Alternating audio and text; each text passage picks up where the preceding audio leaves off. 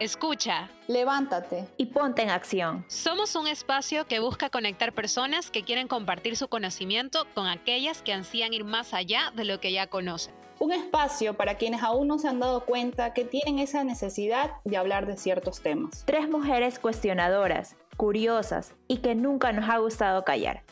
Por eso somos Call to Action. Bienvenidos una vez más a Call to Action en este episodio queremos encontrar la manera de responder a la pregunta ¿qué profesionales demanda el mercado ecuatoriano el día de hoy? En junio del 2021, un artículo de una reconocida revista ecuatoriana, Vistazo, indicaba que cada año se gradúan 150.000 profesionales en el país, pero solo un 35% consigue un empleo adecuado.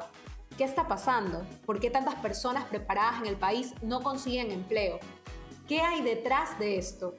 Para entender esta situación, invitamos a Milton Paredes, profesor de posgrado en SPOL, quien se caracteriza en motivar a sus estudiantes a ir más allá de lo que las universidades le pueden ofrecer.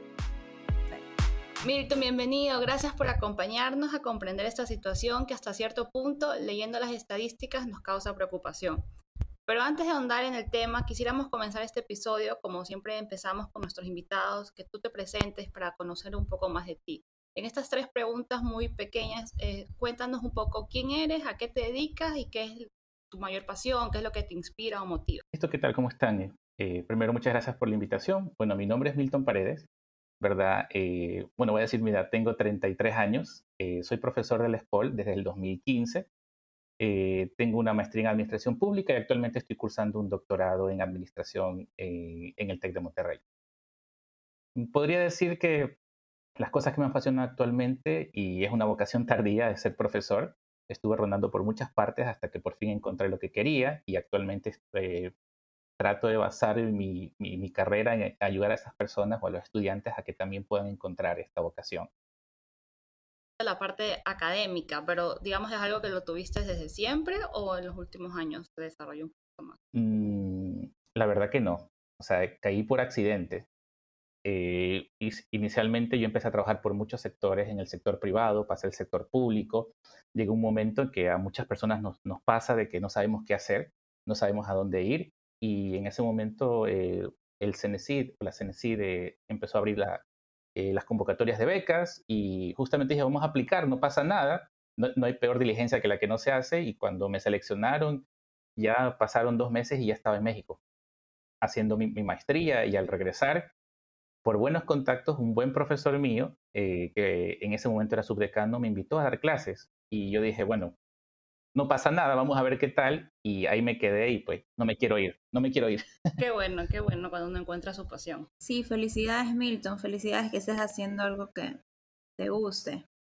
Y bueno, entrando ya en el tema y yendo directamente al punto, queríamos saber, ¿hay o no hay trabajo en Ecuador? Porque bueno, como mencionamos al inicio del episodio, cada año se gradúan como 150 mil profesionales en el país, pero solo 35% consiguen un empleo adecuado. Y esto a mí me lleva a pensar y nos lleva a pensar de que no hay, un, em, no hay empleo a nivel de las carreras profesionales en el Ecuador. Pero también de lo que hemos estado conversando contigo para este episodio, eh, sabemos que no es totalmente cierto, pero quisiéramos entender entonces por qué pensamos que no hay un empleo en el Ecuador cuando tal vez sí lo hay. ¿Qué es lo que está pasando? ¿Hay o no hay desempleo? Explícanos, por favor. Eh, en este caso yo podría atribuir esto a tres factores. Y desde el ámbito económico, para decirlo rapidito. Primero, las mismas dinámicas del mercado laboral. A partir de los años 50 en adelante, ¿verdad? Con todo el tema de la industrialización, la mejora de tecnologías, todas las políticas neoliberales que se fueron aplicando, usualmente el trabajo se ha ido intensificando y esto ha hecho de que muchas carreras se vayan creando, muchos puestos se vayan creando y actualmente se ha vuelto algo muy eh, complejo, ¿verdad? Que usualmente lleva una velocidad muy acelerada. Entonces, eso es una parte, el mercado laboral que es muy volátil. La segunda, eh, usualmente está asociada a la propia dinámica del mercado laboral ecuatoriano.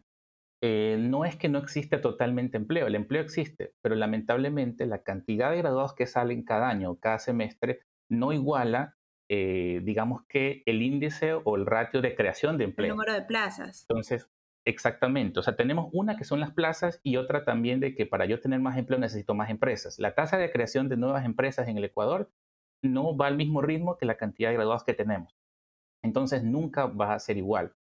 Por otra parte, otros, otros países usualmente potencian o ya conocen este problema y lo que hacen es tratar de, inyectarle el chip del emprendimiento a las personas para que aumente esta tasa de, creación de empresas. Y el último factor usualmente es por la decisión de los individuos. O sea, los individuos seleccionan carreras que por algo emotivo ellos ven interesantes y sin saber muchas veces que esa carrera es, tiende a ser más complicada de ser ubicada en el mercado laboral no porque sea una mala carrera, sino que tienes muchos competidores al lado que hacen que sea más complicado llenar una plaza.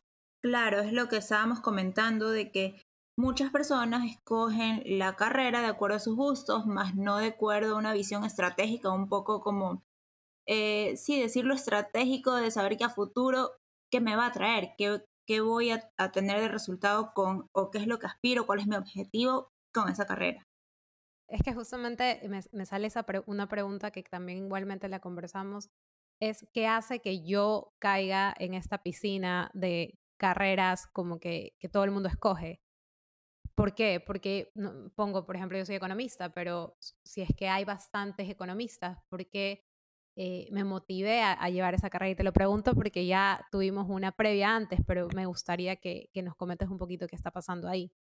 Mm, de lo que usualmente yo considero, y es una percepción, no, podría todavía actualmente decir que es, digamos, que un estudio empírico me dice que eso sucede, pero eh, lleva bastante el tema tradicional. Entonces, usualmente, y esto sucede por, por lo que yo converso con mis amigos, lo que yo converso con mis familiares, lo que a mí me inculcan desde pequeño, lo que yo veo en películas, usualmente todo asocia de que existen ciertas carreras que son tradicionales.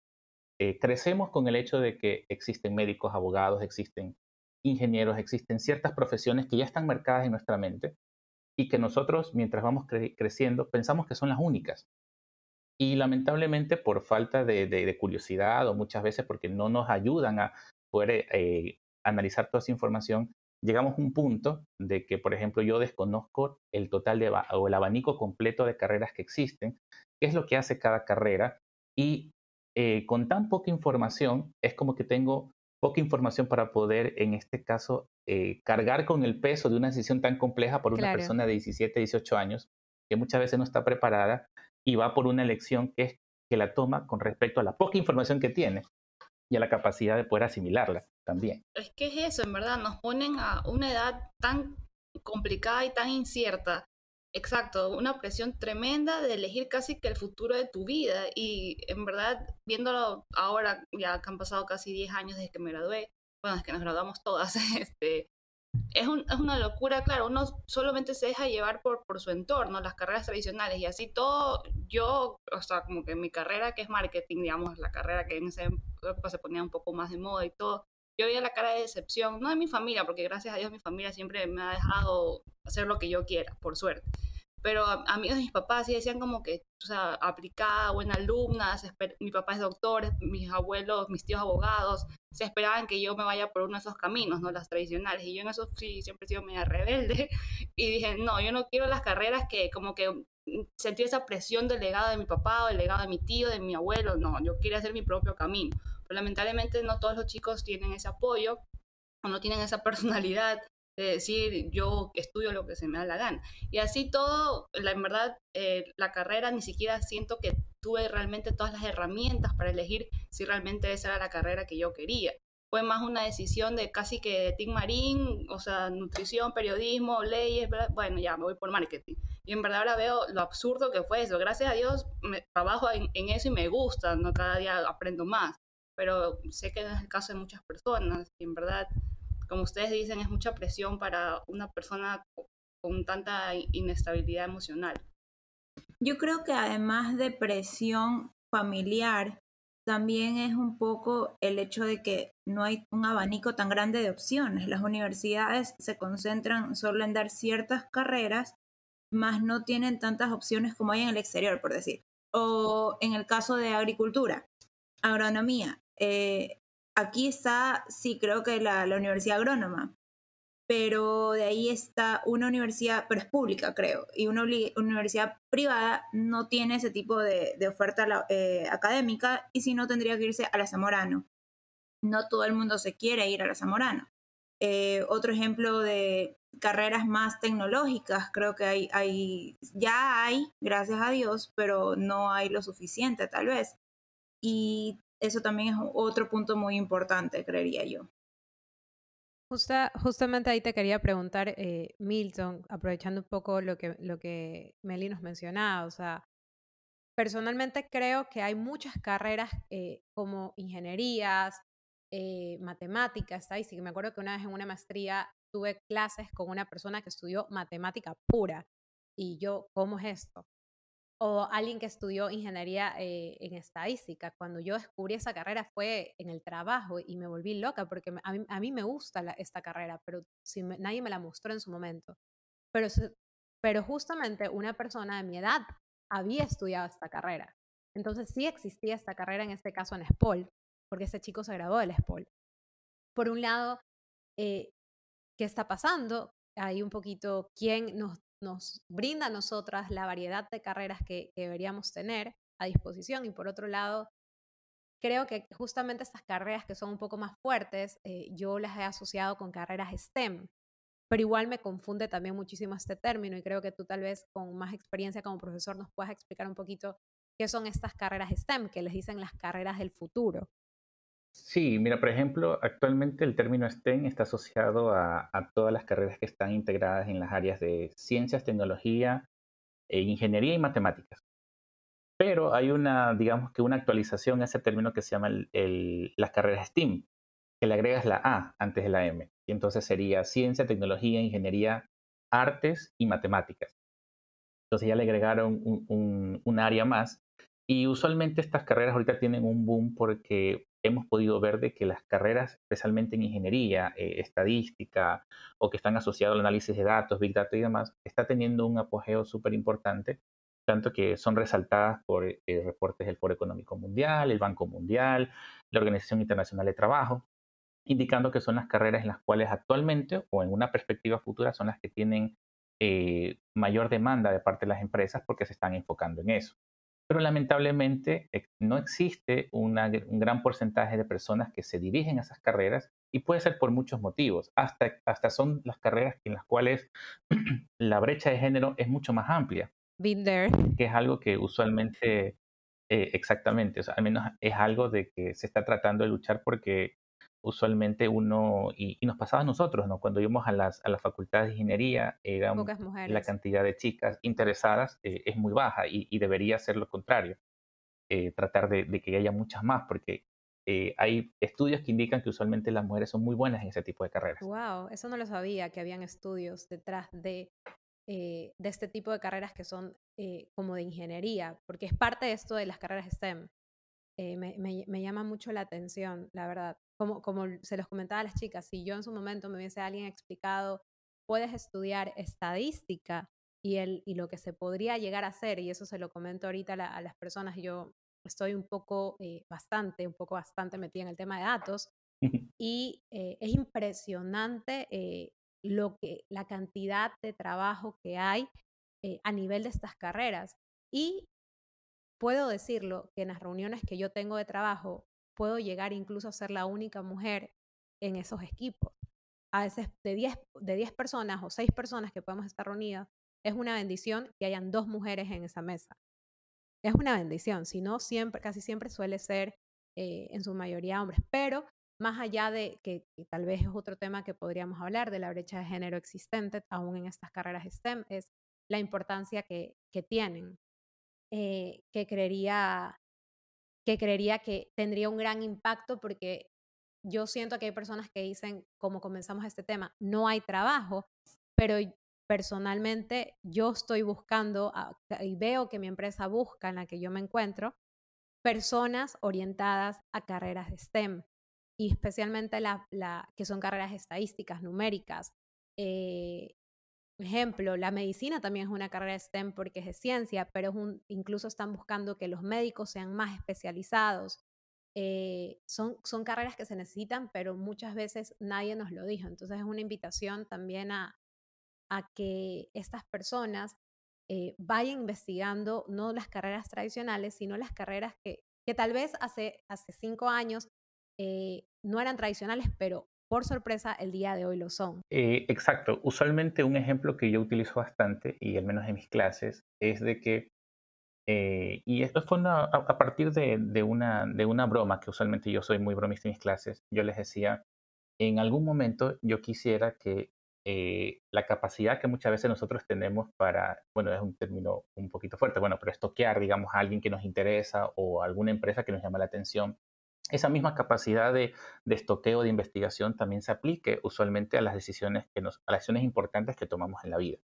Yo, por ejemplo, les decía, si ustedes hubiesen estoqueado esa carrera tanto como posiblemente a su crush, o sea, igual este es un ejemplo, ¿no? O una, eh, un, digamos, un, ejemplo aislado, pero posiblemente la decisión fuera, eh, hubiesen dado a ustedes el peso que esa decisión hubiese tenido.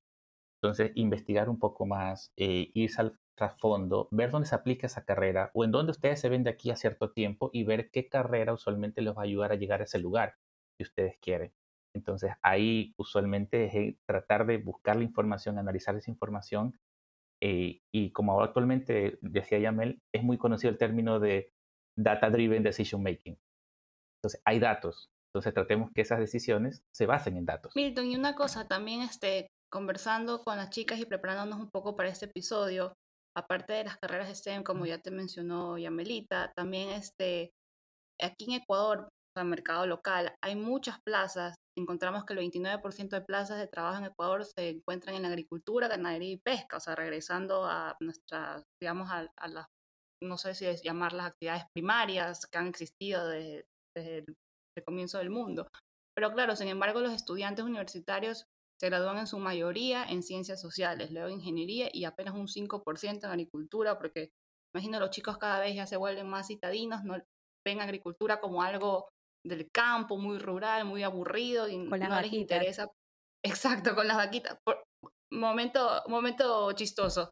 Yo a veces en la universidad cuando tenía un, un periodo de estrés muy fuerte, había una amiga que se burlaba mucho y ahorita vive en Argentina, que le decía, ya mismo que me quiero ir a ordeñar vacas al Perú.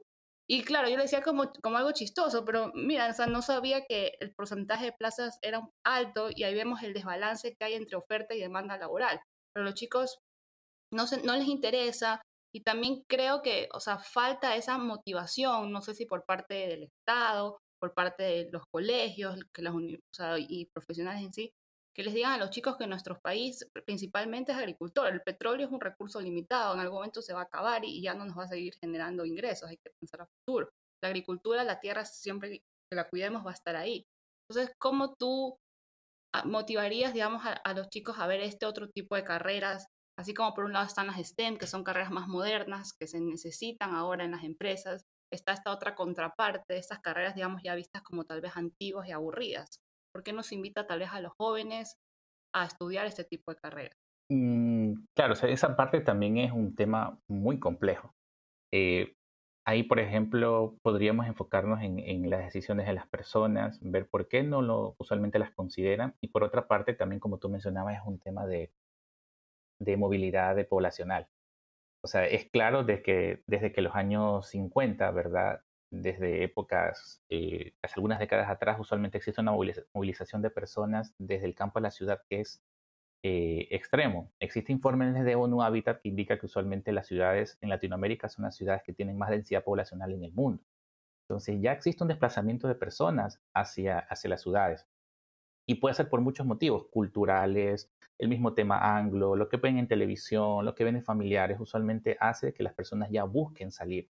Y las personas que, las personas que tienen en muchos casos posibilidades para poder estudiar van a la ciudad a estudiar y no regresan. Eh, Yamel, por ejemplo, podría dar fe de eso. Usualmente en la escuela hay bastantes estudiantes extranjeros de, de, Machala, de, de pasaje, de diferentes partes que van a estudiar y se quedan aquí. Y no regresaban y nadie quiere regresar a su ciudad. Y no es que quiera hacer mal y los quiera votar, pero siento que ya Guayaquil va a llegar a un punto que va a colapsar. ya, o sea, es como que, ¿por qué no desarrollar esas otras ciudades externas? O sea, claro, yo creo que posiblemente sea ahí un tema eh, que habría que hacer es una política integral para poder determinar eso, ¿no? eh, en algún momento las universidades tienen que no solamente enfocarse en las zonas centrales, sino verlos como pueblos de desarrollo, o sea, empezar a ver cuáles son los sectores estratégicos que yo como gobierno quisiera impulsar. En las últimas elecciones empezaban a hablar de agroindustria y no es algo nuevo. Exacto. Desde el gobierno del, del presidente Correa, que fue muchos años atrás, cuando se quiso hacer la política industrial, se determinó con estudios eh, econométricos de que la área cual tenían que apostar era la agroindustria. ¿Por qué? Porque era el área que daba mejor rendimiento y mayor eh, valor agregado bruto. O sea, hay estudios que lo comprueban. Hasta hablaba muy bien de que invirtiendo en, en esa industria, cómo podrían tener mejoras, pero no se pudo hacer mucho. Entonces, porque hay un tema no solamente que el gobierno lo haga, sino que también ver cómo yo incentivo que las personas se ubiquen ahí. Entonces, sí es algo de que sí creo que hay que apostarle, pero va a tomar bastante tiempo y que eh, pueda no solamente continuar con el gobierno del presidente Lazo, sino que el próximo presidente lo siga manteniendo. Entonces, sí va a ser complicado, pero sí deberíamos empezar primero que yo como país defina cuál es el sector que quiero apostar. Y ahí vienen políticas de talento humano, políticas de inversión, crédito productivo, eh, potenciamiento. Eh, porque un ejemplo claro, yo tengo un amigo que tiene tierras en Vinces y los trabajadores de él usualmente tienen más de 50 años. No encuentras un trabajador joven usualmente en esta zona. ¿Por qué? Porque estos jóvenes ya no quieren trabajar en el campo. Entonces ya hay un tema generacional que viene por detrás y si el gobierno quiere apostar, eh, es el momento de hacerlo, pero una visión de un plan estratégico de muchos años. Porque viene exacto, o sea, ahí quería yo hacer un pequeño comentario que me asombró. Estuve en una reunión, un cumpleaños ya, uno a veces en fiestas eh, hace network, y es verdad. Entonces eh, me tocó ir a la playa con una amiga que regresaba a Argentina y resulta que ella hizo muchos amigos, ella se dedicó al campo, acá está en el campo. Y una de las cosas que a mí más impactó es que ella en stories de Instagram buscaba un ingeniero agrónomo para sus tierras, porque ella estudió comercial en Argentina y su familia acá se dedica a, la agricultura, hasta que le encontró. Pero era una chica que era de, que había estudiado en estas, en estas universidades exteriores. Y dado que ella se mueve en este círculo, en la fiesta que estuve con ella en la playa, no eran, no, yo sé que hay COVID, pero era chiquitita, por si acaso, este, para los que escuchan. Muy mal, Yamelita, muy, mal. No, pero era chiquitita, chiquitita, porque igual era en la playa. Igual como que ahí conocí a unas tres, cuatro personas que se dedicaban a eh, trabajar en, en empresas pesqueras y sin exagerarle, súper bien, vivían súper bien en Salinas, eh, tenían un estilo de vida súper tranquilo, en paz. Entonces, yo creo que no sé que no, no se me ocurrió preguntarles por qué habían estudiado estas, estas carreras, porque eran ingenieros en agricultura, químico y todo ese tipo de cosas, pero les puedo decir que eran personas alegres, relajadas, que vivían en la playa. O sea, imagínense que el día de hoy nosotros hay trabajo en la playa, no, no en cosas sencillas, sino en cosas interesantes como una, una empresa camaronera, una empresa de, de tilapias, y que, y que tienen trabajo y vas a tener utilidades porque obviamente van a exportar a otros países. Y son jóvenes, jóvenes de 24 años. Conocí a una chica que me quedé, tenía una energía espectacular, pero se notaba que también tenía bastante eh, conocimiento en lo que hacía. Entonces, eh, aquí los invito a los chicos, a, todos, a los, a los, jóvenes también si quieren lanzarse a meterse en estos mundos, eh, a, profundizar también estas carreras que el país está necesitando. Cuando el, ven el siguiente presidente a decirles quiero eh, invertir en agroindustria, pero ¿por qué? ¿Qué es esto de la agroindustria? Y también ayudar en temas de tecnología, ¿por qué? Y ahí igual también le, le cedo el paso a Meli, que también que sé que quiere hacer una pregunta respecto a este tema de la tecnología. Sí, bueno, es más o menos como que saltándonos de industria, ya no la industria agrónoma, sino ya un poco más a el siglo XXI y más allá, lo nuevo que se viene. Justamente estábamos viendo, bueno, Yamelita nos comentó de un video que es del CEO de Mercado Libre. Él indicaba que hay, bueno, él decía que hay muchísimas demandas de programadores y desarrolladores tanto que eh, yo sé que hay ciertas empresas que hasta están buscando personas que quieran estudiar o que les guste esto para capacitarlos y así contratarlos. o sea, están tan desesperados de encontrar ese tipo de perfiles que hasta ellos están de su plata mismo capacitándolos. Sabes que no estudiaste o, te falta estudiar, yo te capacito y, y te autocontrato. Entonces, ¿por qué seguimos diciendo que no hay trabajo cuando hay empresas así? eh, es preocupante, a mí me preocupa mucho que en Ecuador eh, los profesionales estén sin trabajo, pero vemos que hay industrias que aún están en desarrollo como la agricultura o la tecnología. ¿Qué podrían hacer aquellas personas, digamos, aquellas personas que están en proceso de decisión, como mi hermana, 16 años, que no sabe qué estudiar, o sus amigos, con este episodio van a decir, ok, tengo que pensar que hay esas dos industrias que podría yo estar estudiando. Pero aquellas personas que ya estudiaron, como Carlita, como Yamel, como yo, y como muchas otras que estudiaron y ya y ahorita están desempleados, ¿qué podrían hacer? ¿Qué le recomiendas a ese tipo de personas? Eh, ¿Qué será empezar otra carrera o cursos más técnicos? No sé. Dinos tú, Milton, tu opinión. Mm, ya, mira, por ejemplo, en, esa parte, eh, mi mayor consejo sería, en este caso, que nunca pensar que una decisión va a, marcar tu vida para siempre. Eh, todos los que estamos aquí usualmente elegimos la carrera por, por algún, algún motivo. Pero eso no, no, no, va a quitar que en algún momento yo pueda hacer algo complementario que pueda redireccionar mi carrera y posiblemente yo pueda combinar competencias y habilidades de las, las dos carreras que yo posiblemente me interese o que quisiera perfeccionarme para sacarle el mayor provecho. Es cierto lo que tú mencionabas con respecto al tema de desarrolladores, programadores y más, pero esto es una tendencia. Entonces, actualmente, eh, todo el tema laboral eh, eh, también usualmente consumo financiero se, va, basa bastante en expectativas. Y las expectativas son escenarios futuros usualmente que uno va empezando a, plantear con base a, ver, a, ir viendo cómo va evolucionando el mercado laboral. Entonces, el tema de programación no es algo nuevo. Usualmente la gente programa desde, como mencionaba mi jefe hace algunas semanas atrás, o sea, eh, programaban hasta con, con, tarjetas. O sea, ese tema ya es antiguo. La gente, por ejemplo, en SPOL programa desde el momento usualmente que usaban desde C2 puntos y diferentes tipos de plataformas antiguas. El tema es que ahora la aplicación de la programación no está enfocado como anteriormente que era para desarrollo de aplicaciones o para desarrollo de software. Actualmente es una, es una forma de programar para poder analizar datos y datos que son masivos. Y a través de esos datos masivos, que es información, que es dinero, que es recurso, usualmente las empresas están tratando de potenciar el uso de las personas que tengan esa capacidad de analizar datos para poder sacarlo a su, beneficio. Y creo que esta nueva tendencia está mejorando a todos, porque por ejemplo yo creo que le ha dado eh, como que un renacimiento de los ingenieros en computación. Porque antes se enfocaban los ingenieros en computación en redes, en hardware, en, usualmente en seguridad informática, pero actualmente los ingenieros en computación están buscando ser científicos de datos, que es algo totalmente nuevo, es una nueva tendencia. Los economistas... Antes eran como que, ah, el que me va a resolver el virus y ahora es como que el que puede crear la solución para el coronavirus. Exacto. Antes era el que, el que el que me reiniciaba la máquina y con eso se arreglaba la computadora. Sí, el internet se me acabó. Ven, ayúdame. Y, pero actualmente no, el, ingeniero en computación tiene otra perspectiva y es como un renacimiento. Las carreras evolucionan y actualmente ese nicho de, de ingenieros en computación que tienen ese enfoque en datos son los que usualmente los llaman más.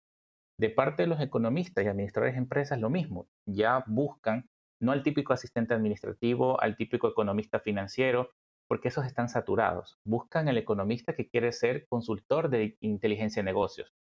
Buscan al administrador de empresas que quiere enfocarse en eso. Entonces son tendencias y lo que simplemente tienen que hacer este economista, por ejemplo, y este administrador de empresas, es saber aplicar esa estadística que, aprendió en su universidad o en cualquier curso, lo que sea, y aplicarlo a problemas reales, a temas reales empresariales que tenga esa capacidad de poder eh, trabajar en R Studio, trabajar en Python, trabajar en, todas estas plataformas que actualmente van a ser como el Facebook, el Instagram o el TikTok del futuro en el, en el tema laboral. Entonces, eh, no es que estas carreras están muertas, estas carreras siempre tienen una segunda, una tercera, una cuarta vida. Y actualmente ese es mi consejo. Solamente yo a los economistas que los veo, a los estudiantes les digo, tienes que saber programar. Y me dicen, ¿por qué no me gusta? Digo, hacia allá va. Ajá uno no termina de estudiar. Es como que ya tengo mis bases, pero ahora tengo que especializarme en las nuevas tendencias. Totalmente. Siempre estar pendiente de esas nuevas tendencias. Justamente eso, como que personalmente yo me tocó hacer, yo estudié economía y de alguna manera eh, hice mi maestría en Business Analytics por ese mismo tema, porque ya venía viendo hacia dónde se iba la cosa. tal vez no aprendí en un año a programar, pero entiendo cuando me ponen al frente un tema de análisis de datos, eh, como siempre le digo a, mi equipo, no me van a ver la cara, no me van a vender, no sé cómo es la frase, no sé, conejos por liebres. Ahí, ahí me entienden. Gato por, sí, conejo por liebre. Gato por liebre. Ah, no, gato por liebre. Somos terribles, terribles. Somos terribles para las frases, siempre las cambiamos. Pero bueno, también justamente yo creo que aquí entra otra pregunta, porque, eh, y que va muy a la mano a lo que hizo Meli, eh, ¿qué hace una persona que no, que no tiene una carrera muy de números? Eh, ¿Qué puede hacer? Porque, por ejemplo, eh, yo tenía una amiga que estudió eh, marketing y que no siempre hay, hay, universidades muy respetables que sí les venden una, su buena parte de números y creo que incluso actualmente hay universidades que quieran o no les entran números porque saben hacia dónde va la empresa, va la corriente, pero ¿qué puede hacer una persona joven que se graduó como abogado, como em, escritor y ¿Puede o no puede? O sea, ¿puede todavía hacer algo para, para darle un giro a, su carrera? Mm, Sabes que yo creo que sí. Usualmente eh, todo va a depender de cuál es la meta profesional que esta persona quiera. Y usualmente, dependiendo de esa meta, yo tengo que tratar de tomar decisiones que me ayuden a llegar a esa meta. Eh, por ejemplo, eh, yo he conversado bastante con personas que no son cuantitativos que en cierto momento eh, ellos me dicen, no, es que yo, por ejemplo, no quisiera saber programar, se me hace complicado, por ejemplo, analizar, cosas en Python o, cosas en R, usualmente que son software que a mucha gente le da temor simplemente escucharlos y verlos en Internet. Pero el tema es que actualmente existe tanta información, tantos tutoriales, existe tantas, tantas formas de nosotros ayudarnos o autoayudarnos a través de, de, del Internet que es muy sencillo. O sea, yo lo digo en mi experiencia. Yo no sabía programar hacia dos semestres atrás. Y ahorita ya puedo hacer análisis estructurales, puedo hacer en este caso análisis de redes, puedo hacer muchas cosas y lo he aprendido simplemente viendo videos en YouTube.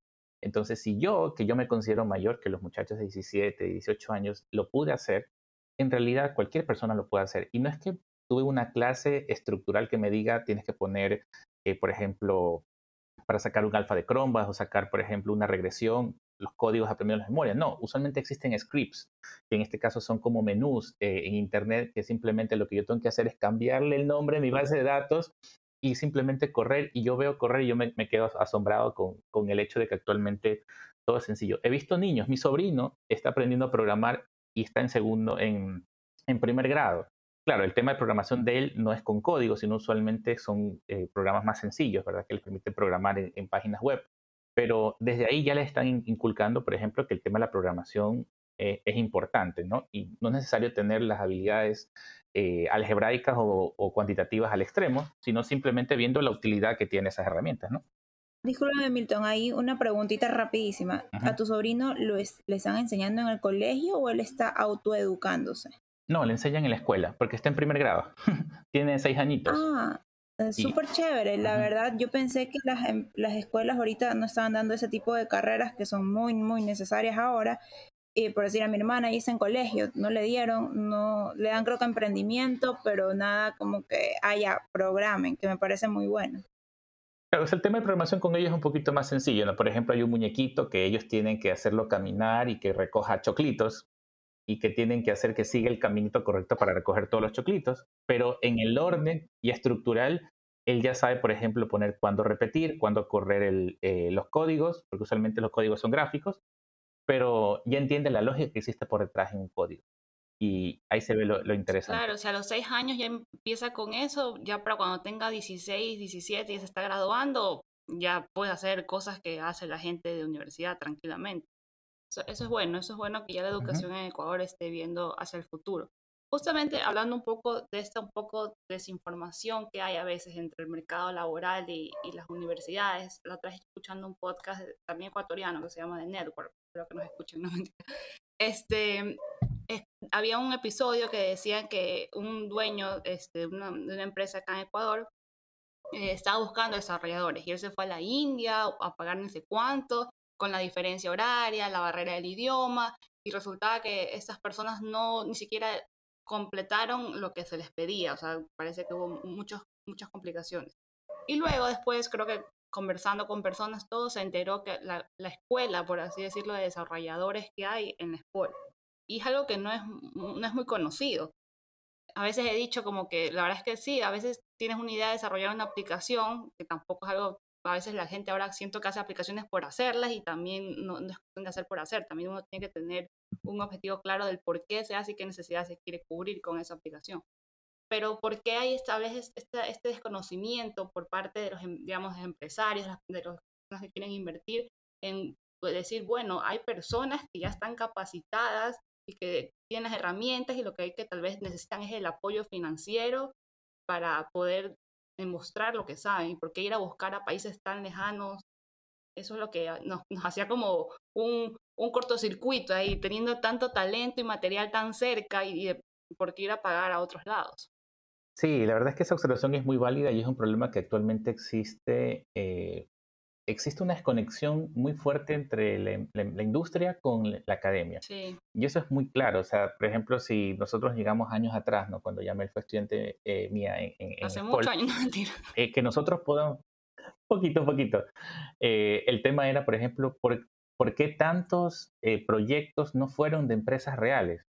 Y usualmente la complicación, bueno, aparte que, bueno, en ese tiempo yo propuse el tema para que ellos lo puedan hacer, pero era muy complicado ver problemas reales eh, eh, en este tipo de proyectos o de, tesis en ese momento, porque usualmente la, empresa se siente muy, eh, como que no, sé si no tenga ganas de trabajar con la academia o se sienta muy celosa con la información que tiene, de que no trata de compartir. Eso también. Y esa misma desconexión se siente bastante hasta en el momento en el cual ellos piden ciertos profesionales para algunos puestos. Por ejemplo, ellos buscan a veces analistas de inteligencia de negocios, pero les piden que ellos sepan programar aplicaciones, que sepan utilizar diferentes técnicas y al final lo que están pidiendo es como que un superdotado ingeniero en computación que sea bueno en todas las líneas. Y como que todavía a veces la industria no conoce muy bien el perfil de la persona que quiere, en este caso, eh, contratar. Por otra parte, a veces en el área de diseño gráfico piden a alguien que sepa editar video, que sea diseñador gráfico, que sea de publicidad, ah, que sea de marketing, community manager. Entonces, una confusión total. existe una desconexión, exacto, es muy fuerte, pero no todo está perdido porque también hay empresas muy buenas que sí han visto el potencial en las universidades y, por ejemplo, han tenido bastante conexiones, al menos con la universidad que yo trabajo, que es la que yo puedo decir. Por ejemplo, empresas como TIA, eh, empresas como La Favorita, eh, también bastante Banco Pacífico, tanto que ellos han organizado eventos de programación en SPOL, ¿verdad? Donde usualmente eh, toman chicos de segundo o tercer semestre, hacen todos estos eventos de Python, donde llevan problemas de las empresas y chicos de esa edad les dan soluciones en programación para que ellos puedan detectar ciertas cosas que ellos no veían y que, por ejemplo, eh, en muchos casos los han utilizado, ¿no? O sea, son concursos y usualmente hay veces que hasta esos mismos estudiantes que ganaron estos eventos de programación, luego las empresas se los llevan y han podido sacar buen provecho de, de, estas personas. O sea, son empresas que han sabido aprovechar y hay otras todavía que sienten cierto recelo y esperamos que eso se vaya eh, cerrando un poco. Son Ajá, que sea mucho más. ejemplos que mencionas para la cantidad de empresas que, que, hay. Eso, eso sería bueno, ¿no? Que cada vez, ahí no sé quién tenga que dar el primer paso, si las universidades hacen su parte, buscando a las empresas, viéndoles, diciéndoles como que tengo un pool de talento ahí por explotar, como que ven y aprovechalo. Porque a veces también está esa desconexión, que a veces quieren gente joven, pero les piden demasiada experiencia, y es lo, el, descontexto, el descontexto que se escucha actualmente, pero ¿cómo quieres que tenga tantos años de experiencia o sepa hacer, dominar tantas herramientas y plataformas si no me das la oportunidad cuando soy estudiante cuando soy recién graduado? Entonces, eso definitivamente creo que Creo que falta como niños chiquitos sentarlos a conversar a las empresas y a la universidad. claro, en, cierto momento es cierto. hay, que llamar a esa acción, como ustedes mencionan, ¿no? sí, se llamaba la acción. Milton, y un, un, puntito que me pareció muy interesante de lo que comentaste es el hecho de que al community manager, a la persona de marketing le ponen a hacer, es el todólogo. Creo que es también, falta, primero falta especialización de las mismas empresas de encontrar el perfil o de poner la responsabilidad al perfil adecuado que al final hace todo y no termina haciendo nada bien. Y también creo que es un poco de falta de especialización en, la carrera, por decir. Eh, también es culpa de las universidades, bueno, no culpa, sino que sí, sí, culpa de la universidad. Yo estudié eh, negocios. negocios es, eh, o sea, en, en mi universidad la cual yo, a mí sí me gusta mi universidad, nunca voy a hablar mal de ella, pero mi carrera era muy amplia. Yo estudié, era como que ciencias empresariales. ¿Qué nomás ves en ciencias empresariales? O sea, veo, vi de todo, vi finanzas, vi recursos humanos, vi ventas, vi marketing, vi, este, bueno, emprendimiento. Y al final sentí que me faltaba esa especialización. Ya por mi trabajo fue que me torné más a marketing, marketing digital y en eso llevo la maestría. Pero si una, una, empresa va y contrata a Melissa en ciencias empresariales, me ponen a hacer de todo. Me ponen a hacer la nómina, me ponen a, a vender, me ponen a, hacer la parte financiera, eh, contabilidad, porque también me dieron. Entonces creo que también va, hay un poco de, de, de eso. Y ya como para ir un poco ya cerrando, ese era mi, mi, mi comentario. Eh, te tenemos una pregunta que creo que es la que mi hermana me va a amar porque es como que necesito que preguntes eso. Ella tiene 16 años y ahorita está desesperada de que para ella y sus amigos saber qué pueden estudiar. Entonces, si en este momento regresamos en el tiempo y tú estuvieses en el punto de que tienes que escoger una carrera, primero es cómo harías esta lección, cómo te prepararías para esta lección y cuál elegirías al final sin decir como que, ay, sí, es que yo amo lo que, lo que hago, elegiría la misma, está bien, pero como, ¿cuál sería tu, tu lógica por detrás? Mm, mira, la verdad es que esa, esa pregunta es súper chévere y eh, la verdad es que yo en este caso elegiría a estas personas que partan su decisión en dos partes, o sea, como que tuviera dos partes de esta decisión. La primera es tratar de yo primero identificar y hacer como eh, nos toca, o sea, es un baño de verdad. Yo tengo que ver exactamente en qué lo que yo, en el transcurso de todos los cursos que he tenido, ¿verdad? Desde escuela, colegio y posiblemente especialización en el colegio, ver en qué yo siento que soy bueno, ¿verdad? Ver, por ejemplo, pero más allá de que yo sepa contenidos, o sea, o teoría o lo que sea, no, aptitudes y actitudes.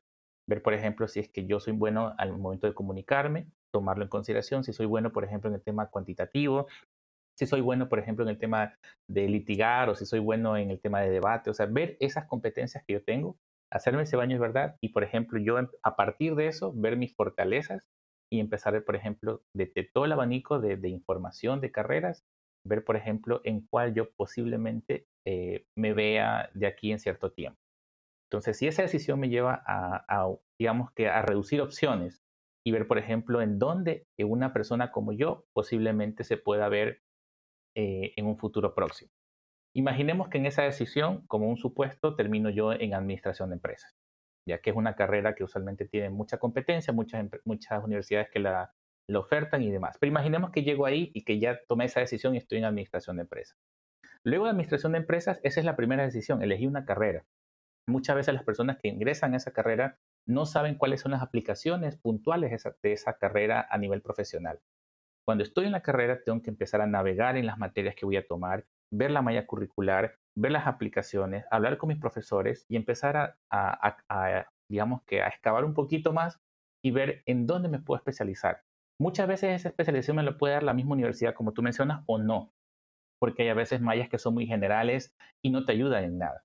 Pero empezar a ver, por ejemplo, en administraciones, aquí al, al ojo, como dicen los mexicanos, ojo en cubero, yo puedo decir que ellos pueden especializarse en marketing, en finanzas, se pueden especializar en comercial, también investigación de mercados, imaginemos que también análisis de datos. Entonces, viendo todas esas opciones, yo quisiera saber en qué línea me quisiera ir. Entonces, a partir de eso, una buena forma para poder tantear esas áreas es ver si el contenido me agrada y la otra es, por ejemplo, hacer pasantías en algunas áreas o en alguna que me interese.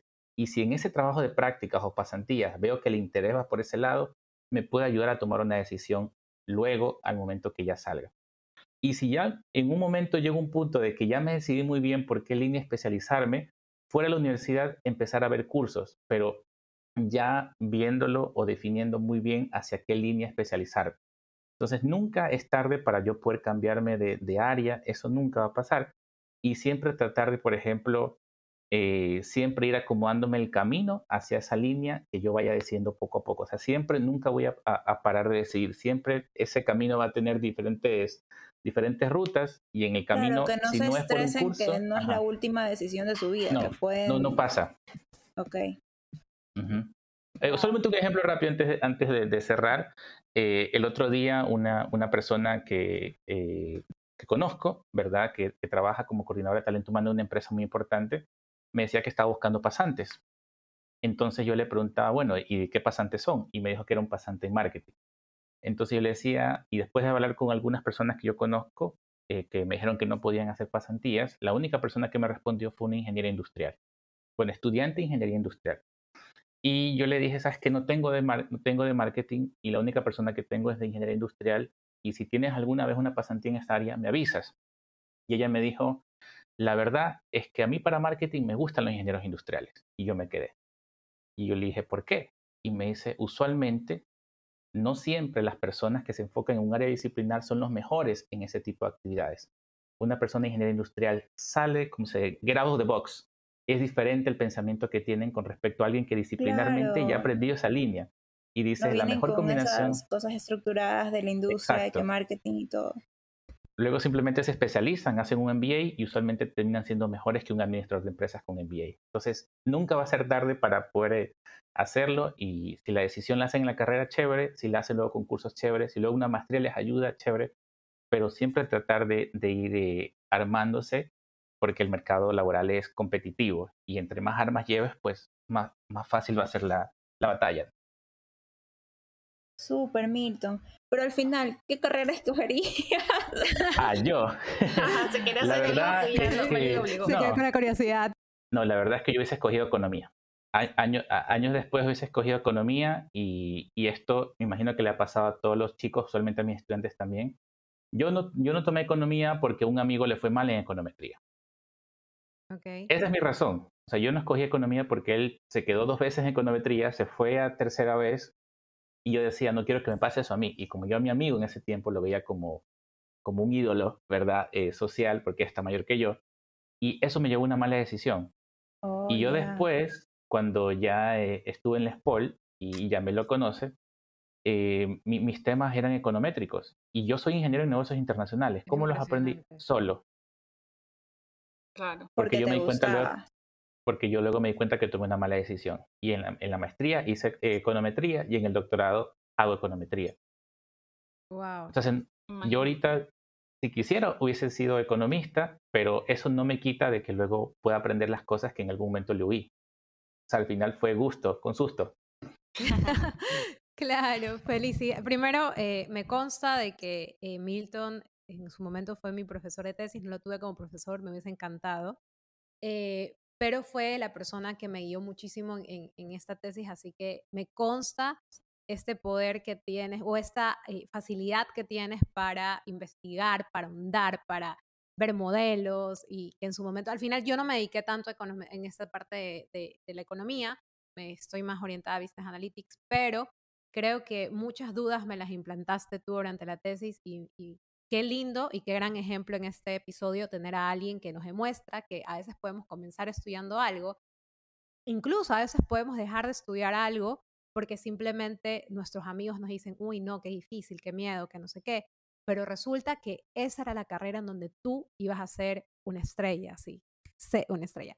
No, pero eh, lo, puedo, lo puedo garantizar, es impresionante, pueden seguirlo a Milton en Twitter, eh, que es donde realmente lo sigo y me encanta cómo motiva a sus estudiantes, es súper interesante eh, todo lo que opina con respecto a este tema de las carreras, porque es, igual es un tema personal que te pasó.